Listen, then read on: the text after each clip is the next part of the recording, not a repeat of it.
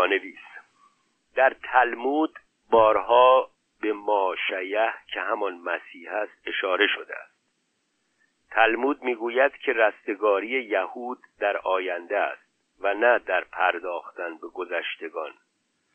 و چنین نوید می‌دهد که رستگاری بخش یا نجات دهندهی ماشیه خواهد آمد که او جهان را نورانی و یهود را رستگار خواهد ساخت.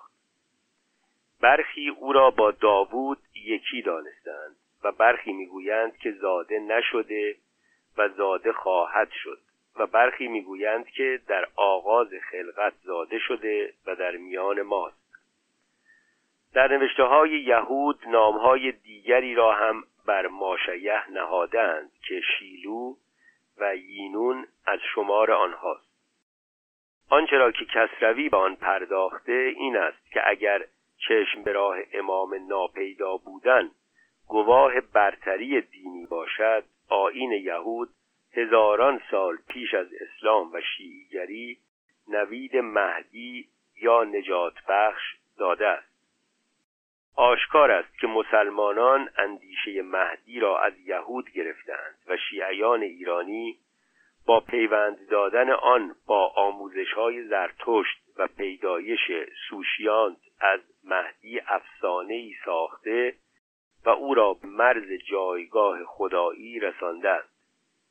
شگفت این است که تلمود و دیگر نوشته های یهودی نیز مانند آنچه که شیعیان نوشتند به زمینه های بازگشت ماشیه و دولت عدالت پرور او پرداخته و همانندی های بسیاری میان این دو می باشد در دوران پدیدار شدن ماشیه نیز مانند پدیدار شدن امام زمان مردگان از گور برخواهند خواست و باورمندان به آینهای دیگر کوشش در پیوستن به آین یهود و بنی اسرائیل خواهند داشت. ادامه متن. آنگاه چنان که شیعیان به پیدا شدن مهدی امیدمندند مسیحیان نیز به فرود آمدن عیسی از آسمان امیدمند می باشند و ما نمی‌دانیم چرا دکتر جوزف این دلسوزی و راهنمایی را که به مردم ایران می کند به توده خود نمی کند چرا کشیشان فرانسه را بر نمی انگیزد که به کوشش هایی برخواسته امید مردم را به آمدن عیسی بیشتر گردانند و راه برتری و بزرگی را به روی آن کشور باز کنند؟ پس چه شده که مردم فرانسه باید لشکرها آرایند و افزارها سازند و به کوششهای سیاسی پردازند و برتری و بزرگی را از آن راه طلبند ولی ایرانیان از راه افسانه پرستی پیش روند. آیا مرگ خوب است ولی برای همسایه؟ همین سخن را به موسیو ماربین هم توان گفت. این فریبکار آلمانی با آن آگاهی کمی که از اسلام و تاریخ آن داشته به بافندگی هایی پرداخته چنین می‌گوید. حسین دانسته به سوی کشته شدن رفت. خواست او ستم بنی امیه را پذیرفتن و از همان راه ریشه آن خاندان را کندن می بود پانویس داوری تاریخی فقیهان و مجتهدان شیعی این است که حسین ابن علی بر سرنوشت خیش در کربلا آگاه بوده و می‌دانستی که کشته خواهد شد. اما گاه و بیگاه کسانی این داوری چیره را به یاری تاریخ و نیز همان روایاتی که مجتهدان از آن بهره گرفته و می‌گیرند مورد پرسش قرار داده و نوشتند که حسین نه برای شهادت که در سودای حکومت به جنگ با فرزند معاویه برخواسته است. اگرچه چون این برداشتی با خرد و تاریخ همخوانی دارد اما در پنجاه سال گذشته این برداشت را هواداران حکومت اسلامی و ولایت فقیه نیز پیش نهادند. برجسته ترین نوشته در این باره که به درگیری های بزرگی در میان مجتهدان انجامید کتاب شهید جاوید نعمت الله صالحی نجف آبادی است که نویسنده انگیزه حسین را نشهادت که در دست گرفتن خلافت و حکومت می‌داند. صالحی نجف آبادی فقیه و مدرسی از شاگردان آیت الله بروجردی بود که نوشته ای از او با عنوان آیا امام حسین خواب دید در شماره نه سالنامه معارف جعفری اسفند 1347 خورشیدی به چاپ رسید. شهید جاوید دو سال دیرتر در آبان 1349 با پشتیبانی حسین علی منتظری و علی مشکینی از پیروان فدایان اسلام در جوانی و رئیس مجلس خبرگان برای 25 سال منتشر شد. دو تن از مراجع تقلید قوم گلپایگانی و مرعشی نجفی کوشیدند تا از انتشار آن جلوگیری کنند.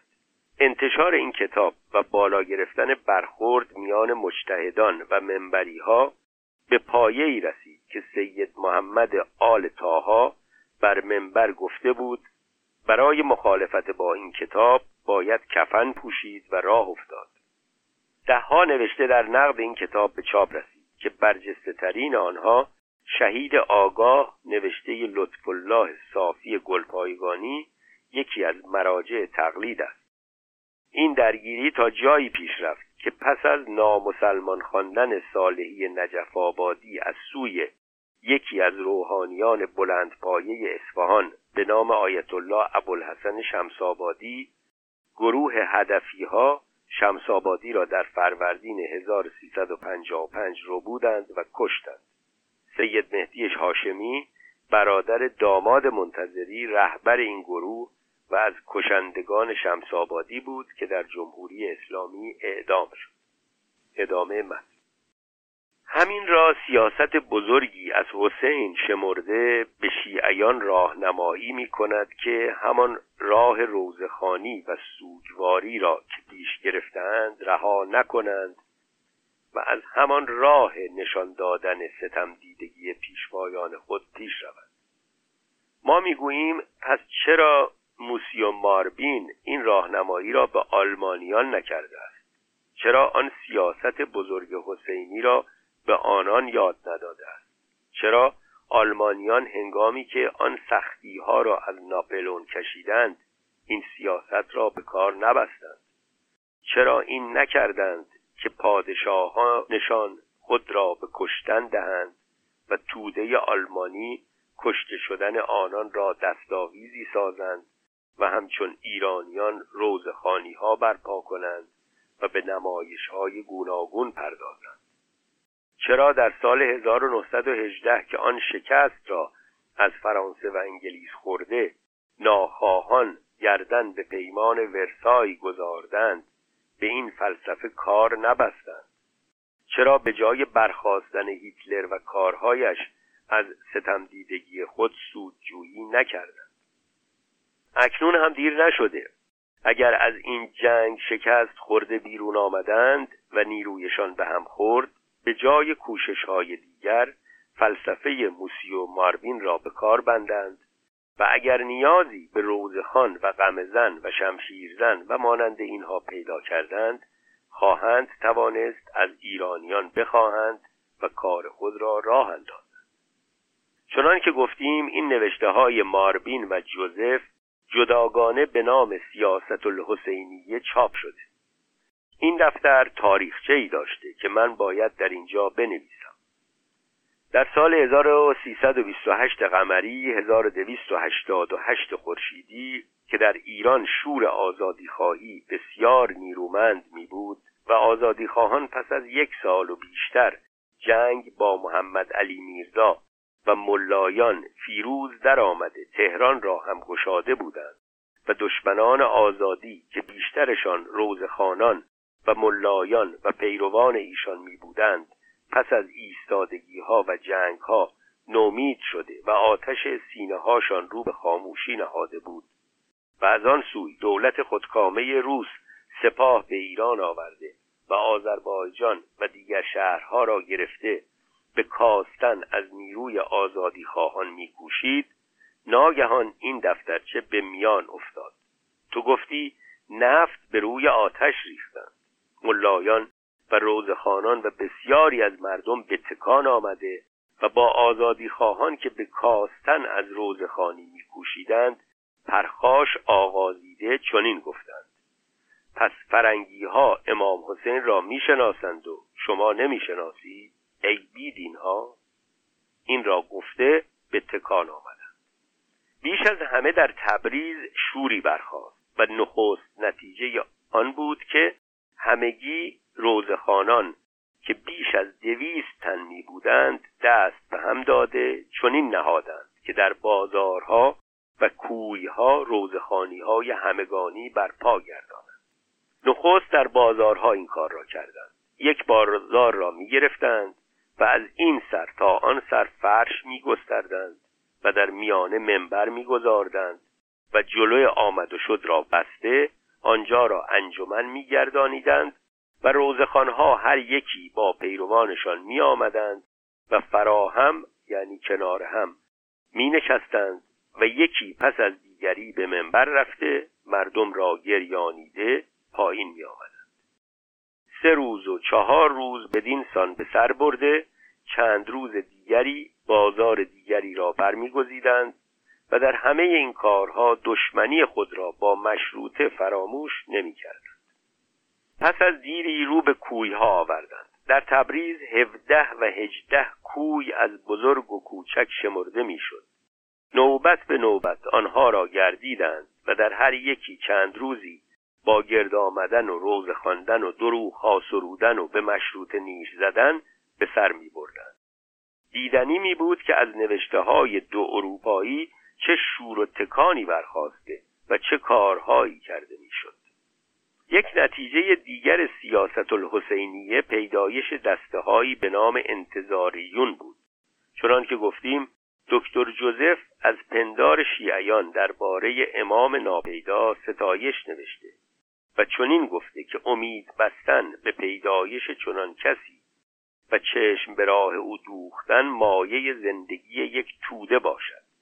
برخی از ملایان همین را دستاویز گرفته در مشهد و تبریز و دیگر جاها دسته های انتظاریون داخل پرانتز بیوسندگان پدید آوردند صد تن و دویست تن و هزار تن فراهم می نشستند دعای ندبه یعنی گریه و زاری میخواندند.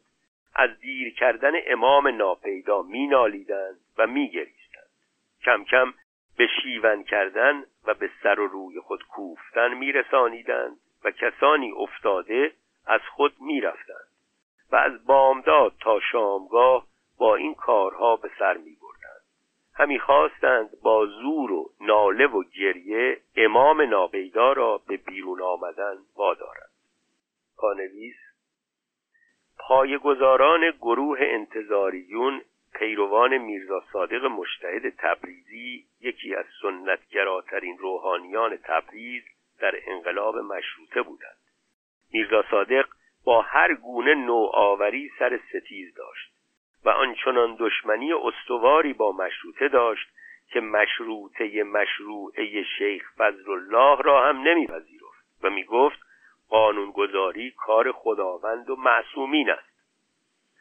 او بارها در زیان به کار بردن هر فناوری تازه از جمله چراغ برق و هر گونه همسویی با راهکارها و زندگی مدرن فتوا داده بود.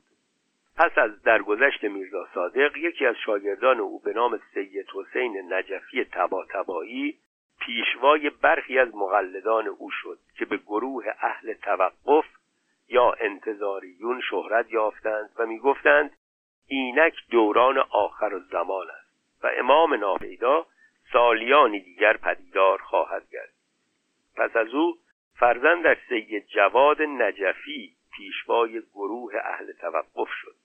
او و پیروانش اینک در بخشی از برسر طالقان که به کوی منتظران نامآور شده گسسته از جهان پیرامون خیش زندگی می کنند و از هر گونه بهره برداری از فناوری نو یا پذیرش شناسنامه و گذرنامه و سفر میپرهیزند. ادامه متن.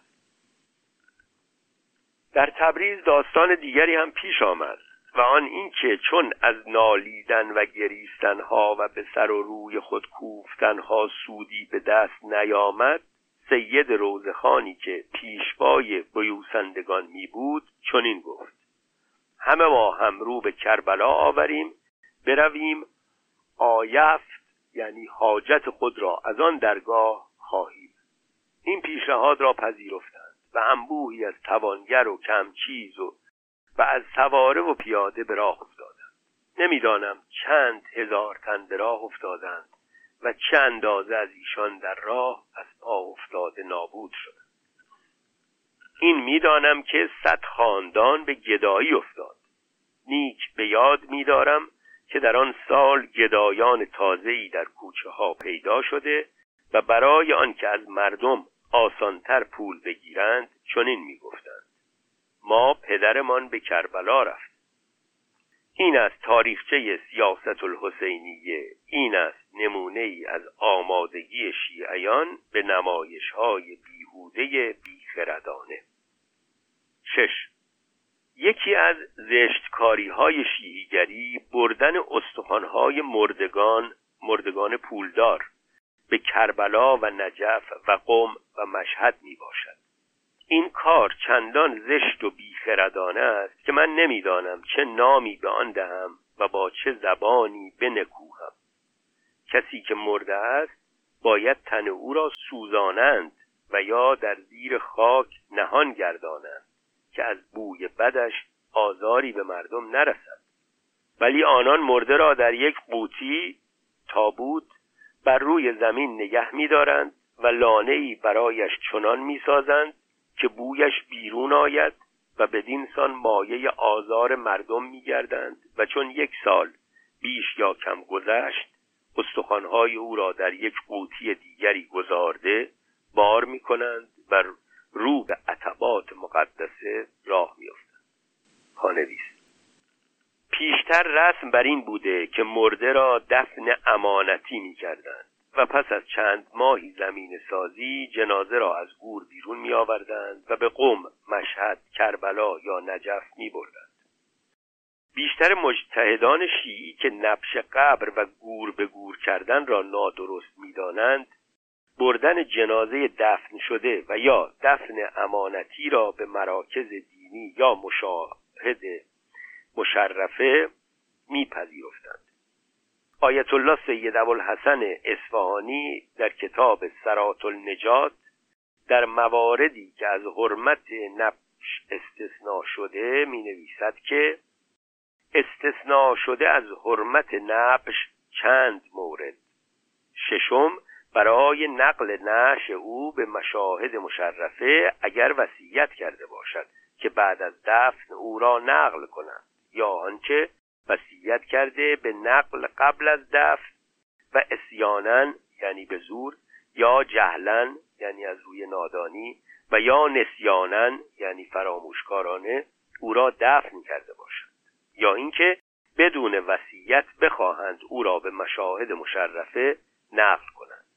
ولکن در هر سه صورت جواز نبش محل تحمل و اشکال است. اگرچه اشکال صورت سیم زیادتر از دویم و دویم زیادتر از اول است. پایان نقل قول. بسیاری دیگر از فقیهان امامی و از جمله محقق حلی و علامه حلی و محقق کرکی نیز همین درنگ و تردید را درباره اصل انتقال نوشتند. با این حال داوری بیشتر فقیهان و مجتهدان دویست سال گذشته بر این بوده که بردن استخوان مردگان به مشاهد مشرفه کار نیکی است و سود آن بیشتر از زیان آن می باشد گاه نیز این دفن امانتی و کوشش در بردن جنازه به زیارتگاه ها گرفتاری های بزرگی می آفریده که یک نمونه آن ماجرای جنازه ملا محمد تقی برقانی شهید سالس است. او که امو و پدر شوهر طاهره قررت العین و یکی از برجسته ترین ملایان قزوین بود پس از تکفیر بابیان و دستور کشتن ایشان به دست چند تن از بابیان در مسجد کشته شد. جنازه او را در آرامگاه میرزا ابوالقاسم شیرازی در قزوین به امانت دفن کردند و چون سالیانی پس از آن به سودای بردن جنازه به کربلا زمین را گشودند کسانی گفتند که از او بیش از استخوان باز مانده است. همین داوری مایه گرفتاری های میان ملایان و مردم قزوین شد که سرانجام به بازماندن جنازه در همان آرامگاه در قزوین انجامید. ادامه من این کار که گذشته از آنکه مردم آزاری است و چه بسا مایه پراکندن بیماری هایی باشد خود نشانی از نافهمی و دژاگاهی یعنی بیفرهنگی شیعیان و ملایان است. خدا می‌داند تا کنون چه رسوایی ها از این راه برخواسته است. در زمانهای پیش که عثمانیان گاهی به جلوگیری پرداختندی بارها رخ داده که استخوانها را خرد کرده و در توبره اسب ریخته خواستند نهانی از مرز گذرانند و دانسته شده و مایه رسوایی گردید. پانویس زیرنویس کسروی. این داستان چندان شناخته است که از ملا محمد علی نخجوانی نجفی که یکی از مجتهدان می بوده و ده و چند سال پیش مرده پرسیدند و او پاسخ داده باکی نیست. تن علی اکبر را نیز تکه تکه گردانیدند. افزوده ویراستار. در کتاب مکارم الآثار آمده که او فرزند حاجی خداداد خان بوده در نخجوان قفقاز به سال 1156 قمری زاده شده و در سال 1334 قمری 1294 خورشیدی در نجف درگذشته است. ادامه من این کار را چرا می کند به آن استخوانها چه کاری هست که از این شهر به آن شهر می‌کشند؟ اگر از خودشان بپرسید یکی خواهد گفت یک در بهشت از کربلا یا از نجف یا از قوم است. و مرده ای که در آنجا خوابیده همان که بوغ دمیده شود و برخیزد یک سره یعنی یک راست به بهشت خواهد رفت. دیگری خواهد گفت مرده ای را که در قوطی گذاردند و به نجف یا به کربلا خواهد رفت از فشار گور ایمن باشد. دیگری خواهد گفت ما گناهکاریم و به آن آستان پناهنده می شویم یا خواهد گفت ما سگیم و خود را به نمکزار می اندازیم. با این بحانه های سست به کاری به آن زشتی و زیانآوری برمیخیزند و آبروی یک توده ای را به باد می‌دهند اروپاییان که ایرانیان را دژاگاه و بیابانی می‌خوانند آیا این دلیل استواری در دست آنان نخواهد بود اروپاییان نه خودمان. اگر شنیدیمی که مردمی با استخوانهای مردگان چنان رفتاری می‌کنند آیا دژاگاه و پستشان نشماردیمی؟ کوتاه سخن. شیگری چنان که از دیده دین و خداشناسی در خور نکوهش بسیار است از دیده زندگانی هم در خور نکوهش می باشد شیعیان که در دین به بت پرستی افتادند در زندگانی تر از بت پرستانند برای روشنی سخن می نویسم امروز زندگانی به چند گونه تواند بود. یکی زندگانی که اروپاییان پیش گرفتند. بدین سان که توده ها با یکدیگر در کشاکش و نبردند. جنگ ها می کنند و خونها می ریزند و شهرها را ویران می گردانند. در میان خود نیز آین بخردانه خردمندانه نداشته با نبرد و کشاکش میزیند. ولی در همان حال معنی میهن پرستی را می‌دانند. به آزادی کشور و سرفرازی توده خود دلبستگی میدارند. همگی دست به هم داده به آبادی کشور و به نیرومندی دولت خود میکوشند. در دانشها پیش می‌روند. دیگری زندگانی که دین یاد می‌دهد و ما خواهان آنیم.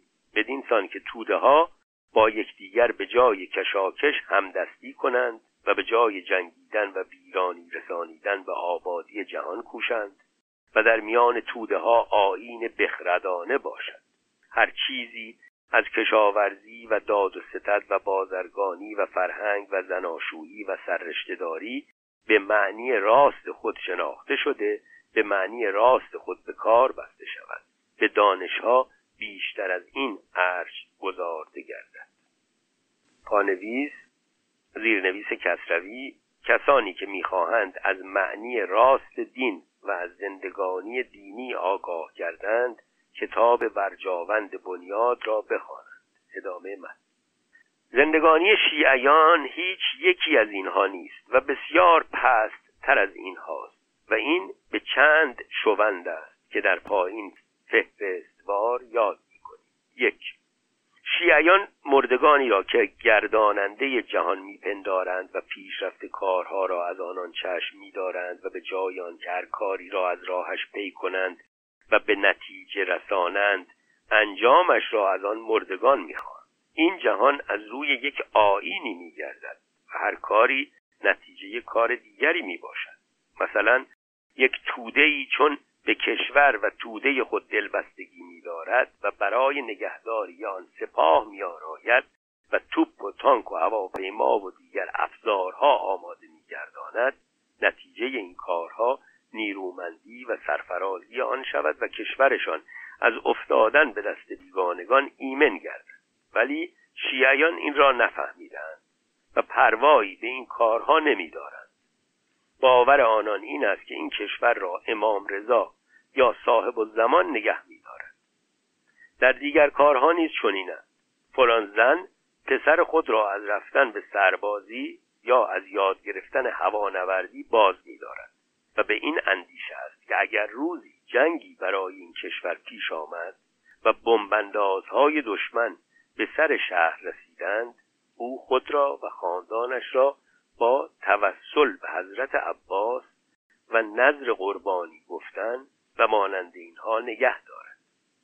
فلان سبزی فروش و بهمان پین دوز دکان خود را برچیده و سرمایه خود را برداشته روانه کربلا می شود و به این باور است که امام حسین به او سرمایه خواهد رسانی. از این گونه چندان است که به شمار نیاید. دو.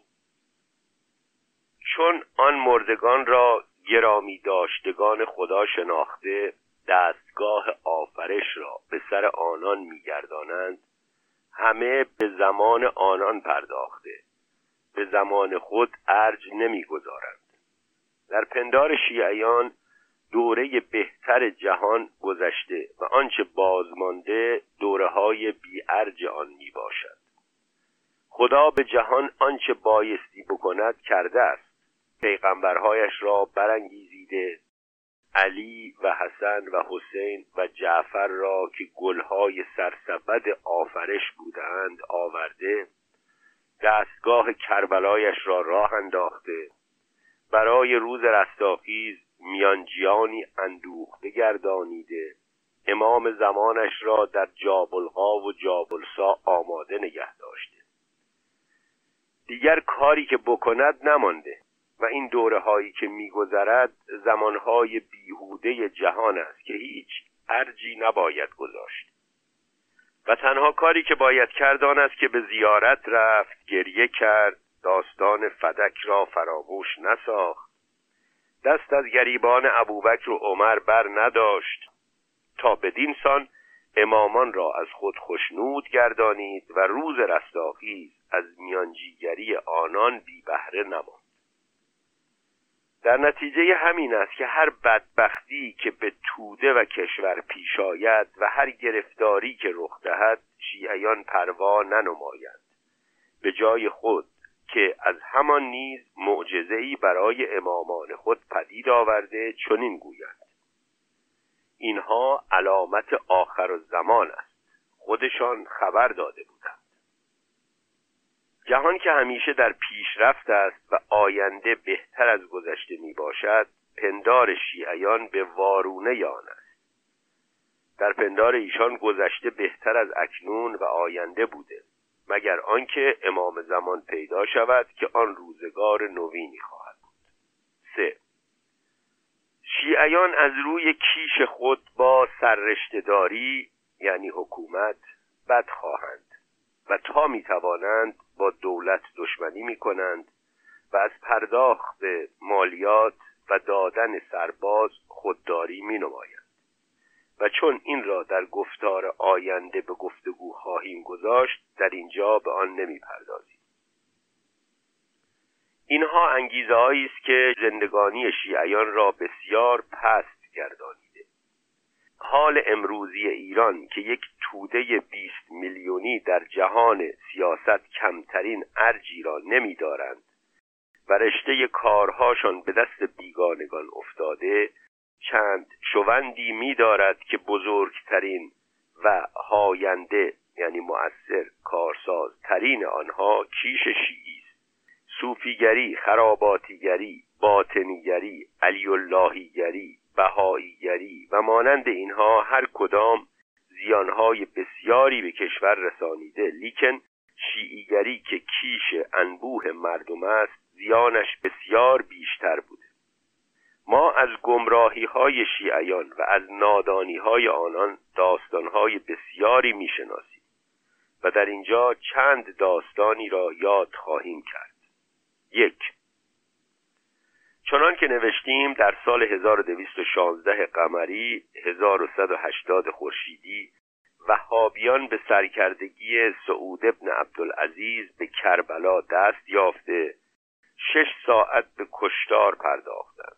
به خانه ها در آمده کودکان و بچگان را کشتند و به زنان و دختران دست یازیدند. بارگاه ها را ویرانه گردانیده صندوق های سیمین و آهنین را شکستند و هیچ گونه ناپاسداری دریغ نداشتند. به نوشته خود شیعیان هفت هزار تن کشته گردیدند که چند تن از ایشان از مجتهدان بزرگ می بودند پانویس انگیزه وهابیان در لشکرکشی های چندگانه به شهرهای کربلا و نجف بیش از اینکه با باورهای دینی آنها پیوند داشته باشد سودای قارت و تاراج بوده است. تاریخ نویسان وهابی شمار کشته شدگان نخستین یورش به کربلا را دو هزار تن گزارش کردند و در نوشته های دیگران این شمار به هفت هزار هم رسیده است. راستی این است که این خونریزی و تاراج بخشی از رفتار پذیرفته شده چندین هزار ساله میان قبایل عرب بوده است. به گاه قارت کربلا و کشتن باشندگان آن شهر که بنا بوده شهر نور و روشنایی شیعیان باشد اشایر شیعی آل جشعم آل بعیج و خزائل که پیرامون کربلا میزیستند سرگرم جنگ و کشتار یکدیگر بودند و هر آینه چون این نمی بود و هابیان توان چیرگی بر کربلا را نمی داشتند. آگاهی های بسیاری در نوشته های بازمانده از آن دوران درباره این رویداد به ما رسیده است. شوربختا که در اینجا نیز باورهای خرافی را با تاریخ نویسی در هم آمیختند سید جواد عاملی که در آن دوران از فقیهان شیعی باشنده نجف بوده در کتاب مفتاح الکرامه گزارشی راستگویانه درباره چیرگی وهابیان بر کربلا و فساد و ویرانی در حرم شریف می‌دهد. اما چون به گزارش یورش پنج سال پس از آن به نجف می‌رسد به جای آنکه بنویسد ناکامی وهابیان در گشودن نجف از این رو بوده که باشندگان نجف از پیش آگاهی می داشته و نیز نجف برج و باروی استواری می داشته به کرامات آشکار و معجزات امیرالمؤمنین در پاسداری از نجف می پردازند. ادامه متن از داستانی به این شومی شیعیان بایستی به خود آیند و این بدانند که آن گنبدها توانای هیچ کاری نمی باشند بایستی بیدار گردیده این دریابند که مردگانی که دستگاه خود را نگهداری نتوانستند دیگران را هم نخواهند توانست. ولی آنان به جای اینها به گمراهی افزوده از یک سو همان را دستاویز دیگری برای نالیدن و زاریدن گرفته شعرها گفتند و مرسیه ها سرودن. سه بیت به عربی هست زیرنویس کسروی از یک قصیده درازی است که از رینام شاعری سروده. افزوده ویراستار شیخ کازم یا ملا کازم ارزی نه ازری. شاعر مدیه سرای شیعی زاده بغداد بود. او به سال 1176 خورشیدی 1212 قمری یا یک سال پس از آن در کرخ بغداد درگذشته و کشتار باشندگان کربلا به دست وهابیان چهار سال پس از آن روی داده است. این شعر شاید از کسی است که از شیوه او تقلید می کرده است. ادامه متن. از سوی دیگر به دروغ پردازی برخواسته معجزه ای خواستند. وهابیان چون قبر امام حسین را شکافتند دیدند که آن حضرت با بدن پاره بر سر بوریایی نهاده. به ناگاه هوا به هم خورده و باد شدیدی وزیدن گرفت و حابیان از ترس رو به گریز نهاده بیرون رفتند. پانویس کسروی در زیرنویس نوشته که اینها گفتاوردی از قصص العلماست قصص العلماء کتابی است به عربی که به فارسی نیز برگردانده شده. از میرزا محمد تنکابانی روحانی سده سیزدهم. درباره زندگی پیشوایان شیعی که به پای کتاب روزت و جدات خانساری که کتابی دیگر در این زمینه است نمی‌رسد. تنکابانی می نویسد که از جمله کراماتی که به چشم خود از خاندان پیامبر صلی الله علیه مشاهده کردم این است که در سالی که به زیارت صدیقه صغرا حضرت فاطمه معصومه علیهم السلام مشرف شدم و همیشه مقدار معینی پول به همراه داشتم. شبی که شب جمعه بود خواستم به خدام حرم پول بدهم. چون تاریک بود به اشتباه دو عدد سکه طلا دادم. وقتی که به منزل مراجعت کردم دیدم که کیسه خالی است. صبح جمعه همان کیسه را بیرون آوردم که در آن پولی به جهت مخارج روزانه بگذارم. دیدم دو عدد سکه طلا در میان کیسه است. با اینکه در آن شب خالی و هیچ کس را در آن تصرفی نبود. و کرامت دیگری که از آن حضرت مشاهده کردم این است که فرزند و ایالم هر دو مریض و در شرف مرگ بودند. پس به آن صدیقه سغرا عرض نمودم از راه دور به در خانه شما آمده ایم. و توقع آن نداریم که دماغ سوخته و ملول از خدمت شما مراجعت کنیم. خیلی زود و سریع هر دو مریض شفا یافتند. پایان پانویس ادامه مد. از اینها گذشته خدام حرم که در آزمندی و پول دوستی کم مانند می‌دارند از پیش آمد به سودجویی پرداخت تسبیح های چوبی ساختند و به نام آنکه از چوب صندوق های شکسته است به ایران و دیگر جاها بردند و به توانگران به بهای بسیار گذاف فروختند. نویسنده قصص العلماء که یکی از ملایان بنام می بوده چنین می نویسد. چند عدد از آن به دست والد یعنی پدر. افتاده که چند دانه را من دارم. امید که آن را در میان کفنم گذارند که بدان سبب نجات از درکات طبقات زیرین دوزخ یابم. چه آن صندوق را انبیا مسح کردند یعنی دست کشیدند و ائمه تقبیل نمودند یعنی بوسیدند. و ملائکه پرهای خود را علت دوام یعنی پیوسته به آن سودند یعنی ساییدند. شما نیک اندیشید که این گروه تا چه اندازه در گمراهی ها فرو رفتند. نیک اندیشید که هیچ چیزی نمی‌تواند آنان را به تکان آورد. نیک اندیشید که تا چه اندازه با خدا و آین او دشمنند. نیک اندیشید که چگونه به دروغ سازی دلیرند و چگونه در نادانی پافشار می باشند دو چنان که گفتیم در سال 1300 قمری 1291 خورشیدی روسیان در مشهد توپ به گنبد آنجا بستند و سالدادها به درون رفته سید محمد یزدی و دیگران را دستگیر گردانیدند و در میانه چند صد تن از مردم کشته شده کالاهای بسیار به تاراج رفت.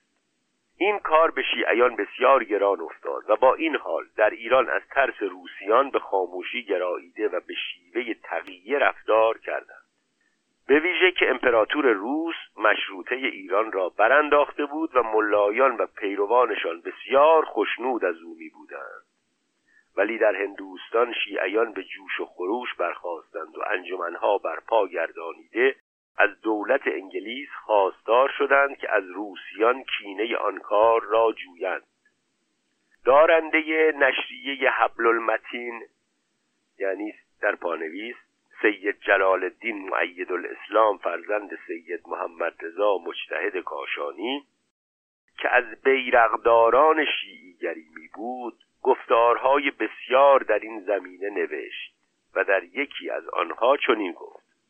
مسئله خراسان را قیاس به تبریز نتوان نمود. ببینید کودنی یک روزنامه نویس را. در تبریز که روسیان آن بیدادگری ها را کردند و هفتاد تن کمابیش مردان ارجمندی را. از سقط الاسلام و شیخ سلیم زیاء العلماء و میرزا علی واعظ و میر کریم برادر شیخ سلیم و دیگران به دار کشیدند. و ریشه آزادی خواهی را از آن شهر کنده آزادی ایران را از بین بردند نویسنده کودن سوراخ شدن چند جای گنبدی را بزرگتر از آن می شمارد و در خور سنجش نمی داند.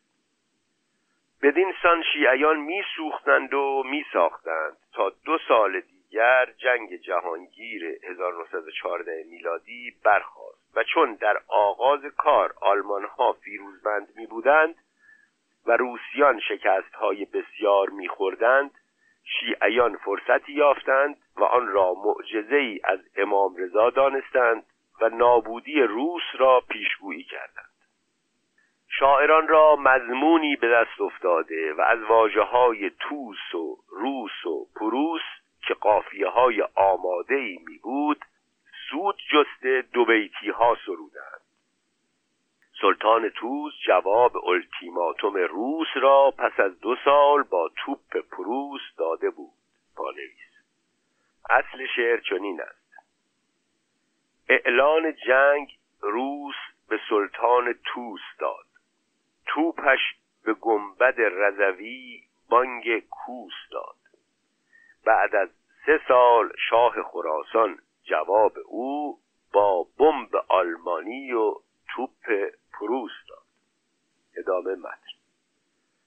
سپس که در خاک روس شورشی برخاست اشاره به انقلاب اکتبر 1917 و امپراتور نکولا از تخت افتاده خودش و خاندانش کشته شدند و سالها آشوب در میان روسیان می بود زبان شیعیان درازتر گردید و داستان کشته شدن نکولا و خاندانش را به رخ همگی کشیدند.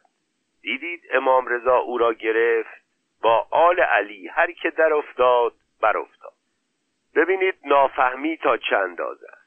دولت های اروپا که از چهل سال پیش در برابر یکدیگر دسته بسته برای یک چنان جنگی آماده گردیده و صدها افزار بسیجیده بودند تا به آن جنگ برخواستند و دسته سوسیال دموکرات روسی که از سالیان دراز رنجها کشیده و گزندها دیده و نیروی اندوخته بود تا فرصت یافت و به آن شورش برخاست همه اینها را هیچ می شمارند و کارهایی را که در نتیجه آنها رخ داده بود به نام امام رضا می‌خوانند.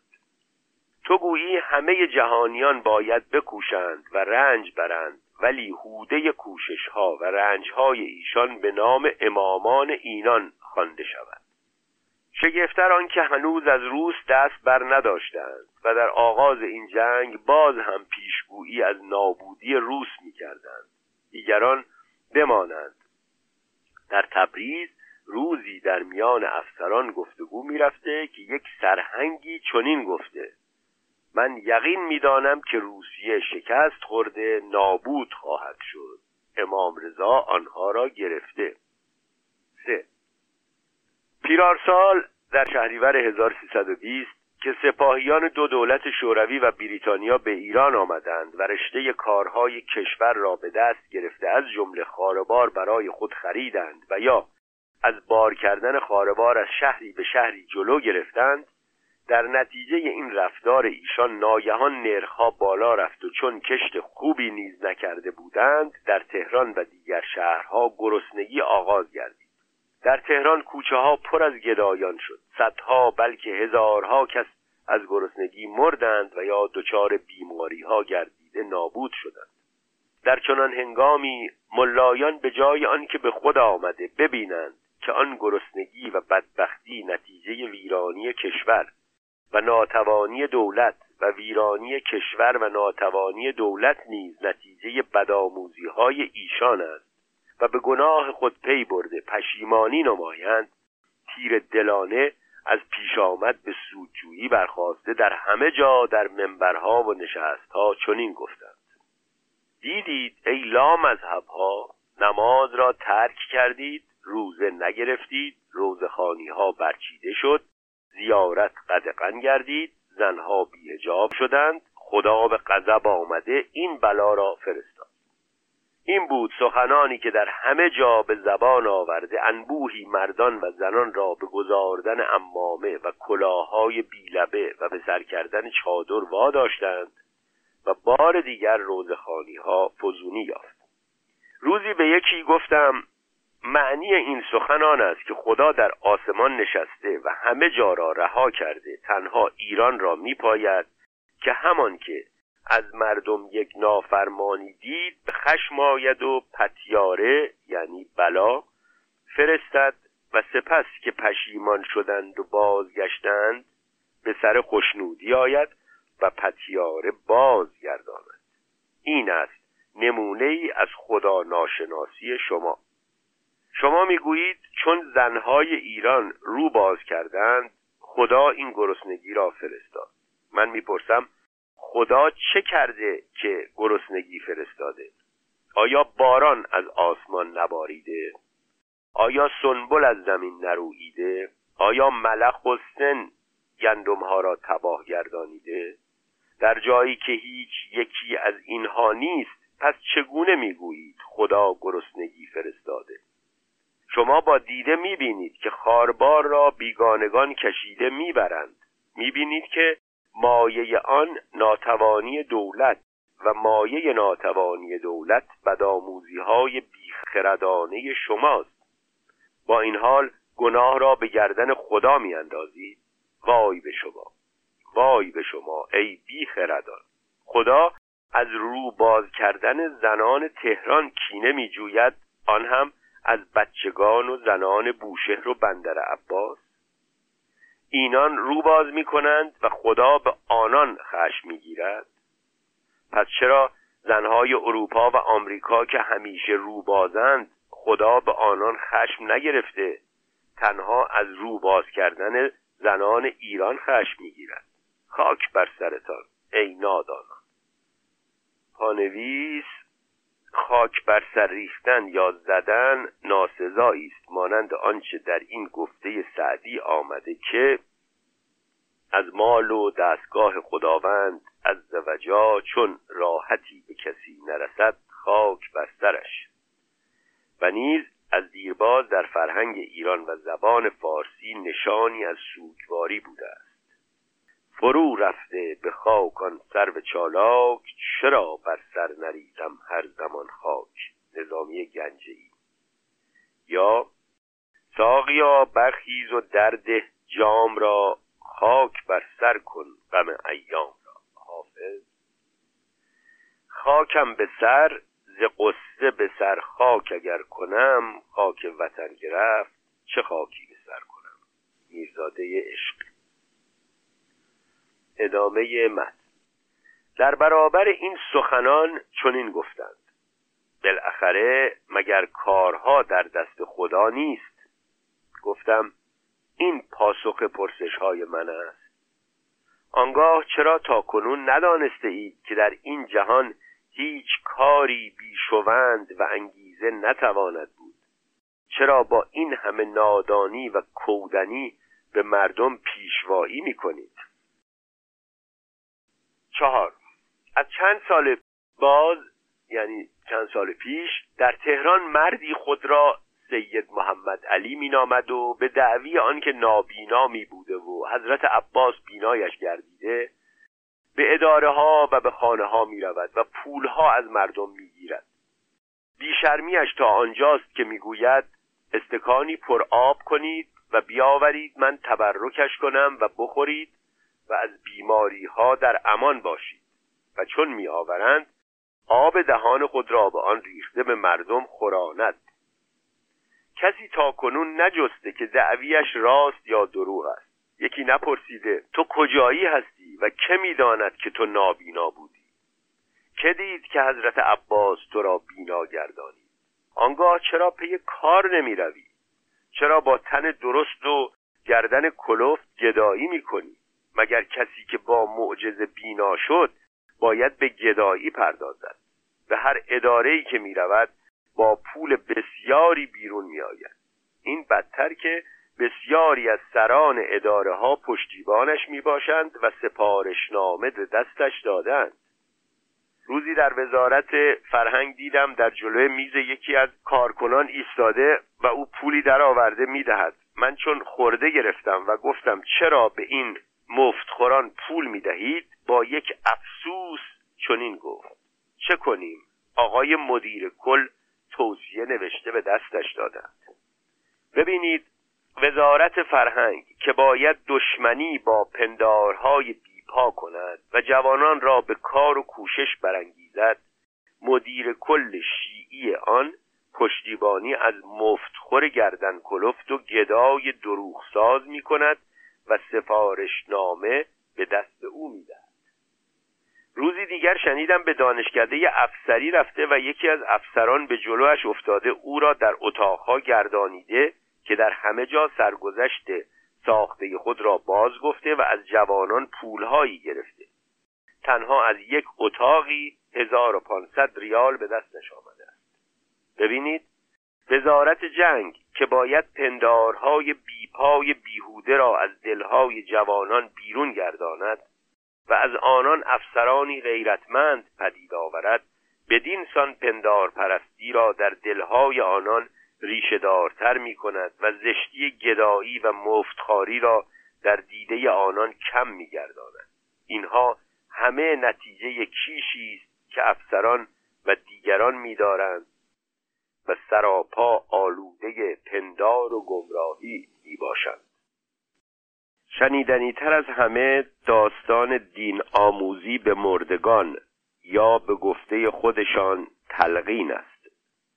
کسی که مرد و به گورش گذارند باید ملایی بالای سرش ایستد و با زبان عربی چنین گوید. بشنو و بفهم ای بنده خدا. هرگاه که دو فرشته به نزد تو آمدند و از تو پرسیدند کیست پروردگارت بگو خدا پروردگار من است و محمد پیغمبر من است و علی و حسن و حسین و امامانم است. بگو بهشت راست است آتش راست است ترازو راست است پل سرات راست است. پانویس. این را تلقین میت یا تلقین مرده می‌خوانند و مراد این است که باورهای دینی را به مردهی که تازه در گور نهاده شده یادآوری کنند. مجلسی در کتاب روزت المتقین می نویسد که خواندن تلقین سبب می شود که منکر به نکیر بگوید که بیا از سر این مرده برویم زیرا تلقین حجتش کردند پس می روند و از مرده پرسش های سختی نمی کنند برخی در حال خواندن تلقین با چوب یا عصایی شانه مرده ای را که در کفن است تکان می دهند که او این تلقین را بشنود. متن تلقین میت که به آن کسروی پرداخته در اینجا اومده و بعد با این واژگان به پایان می‌رسد. اللهم افوک افوک خدایا او را ببخش او را ببخش. ادامه من. ببینید در همین یک کار چند نادانی گرد آمده است. یکم کسی که مرد تن او لاشهی بیش نیست که پس از چند روز از هم خواهد پاشید. و دیگر با آن کاری نیست و هر کاری که خواهد بود با روان است. اینکه تن را به زیر خاک می کنند برای آن است که در زیر خاک از هم پاشد و آزارش به زندگان نرسد. چیزی به این آشکاری تو گویی آنان نمی‌دانند و از نافهمی چنین میپندارند که همه کارها با آن تن خواهد بود و گور خانه ای بهر او می باشد و این است چون به گورش گذارند دو فرشته به نام نکیر و منکر با گرزهای آتشین به نزدش خواهند آمد و پرسشهایی خواهند کرد که اگر پاسخ نتوانست گرزهای آتشین را بر سرش خواهند کوفت و گور پر از آتش خواهد کرد. دوم دین دستور زندگانی است و کسی باید آن را در زندگیش دارد نه در مردگیش. کسی اگر در زندگیش دین داشته که نیازی به یاد دادنش نخواهد بود. و اگر نداشته سودی از یاد دادنش پس از مرگ به دست نخواهد آمد. پس آنان دین را چه میپندارند که به چنین رفتاری می‌پردازند؟ پیداست که آنان از معنی راست دین بسیار دور می باشند و چنان که گفته ایم دین در نزد آنان همان دلبستگی به چهارده معصوم و پرستش آنهاست. چون این میپندارند که خدا جز همان دلبستگی را نمی‌خواهد و این است کسی اگر پس از مرگ آن دلبستگی را نمود مایه خوشنودی خدا خواهد بود و او را به بهشت خواهد برد. سوم در پندار آنان زبان دستگاه خدا عربی است و این است پرسش هایی که دو فرشته خواهند کرد به عربی خواهد بود و مرده باید به عربی پاسخ دهد. و جای گفتگوست که فلان ترک و بهمان کرد که میمیرد آیا در زمان عربیدان میگردد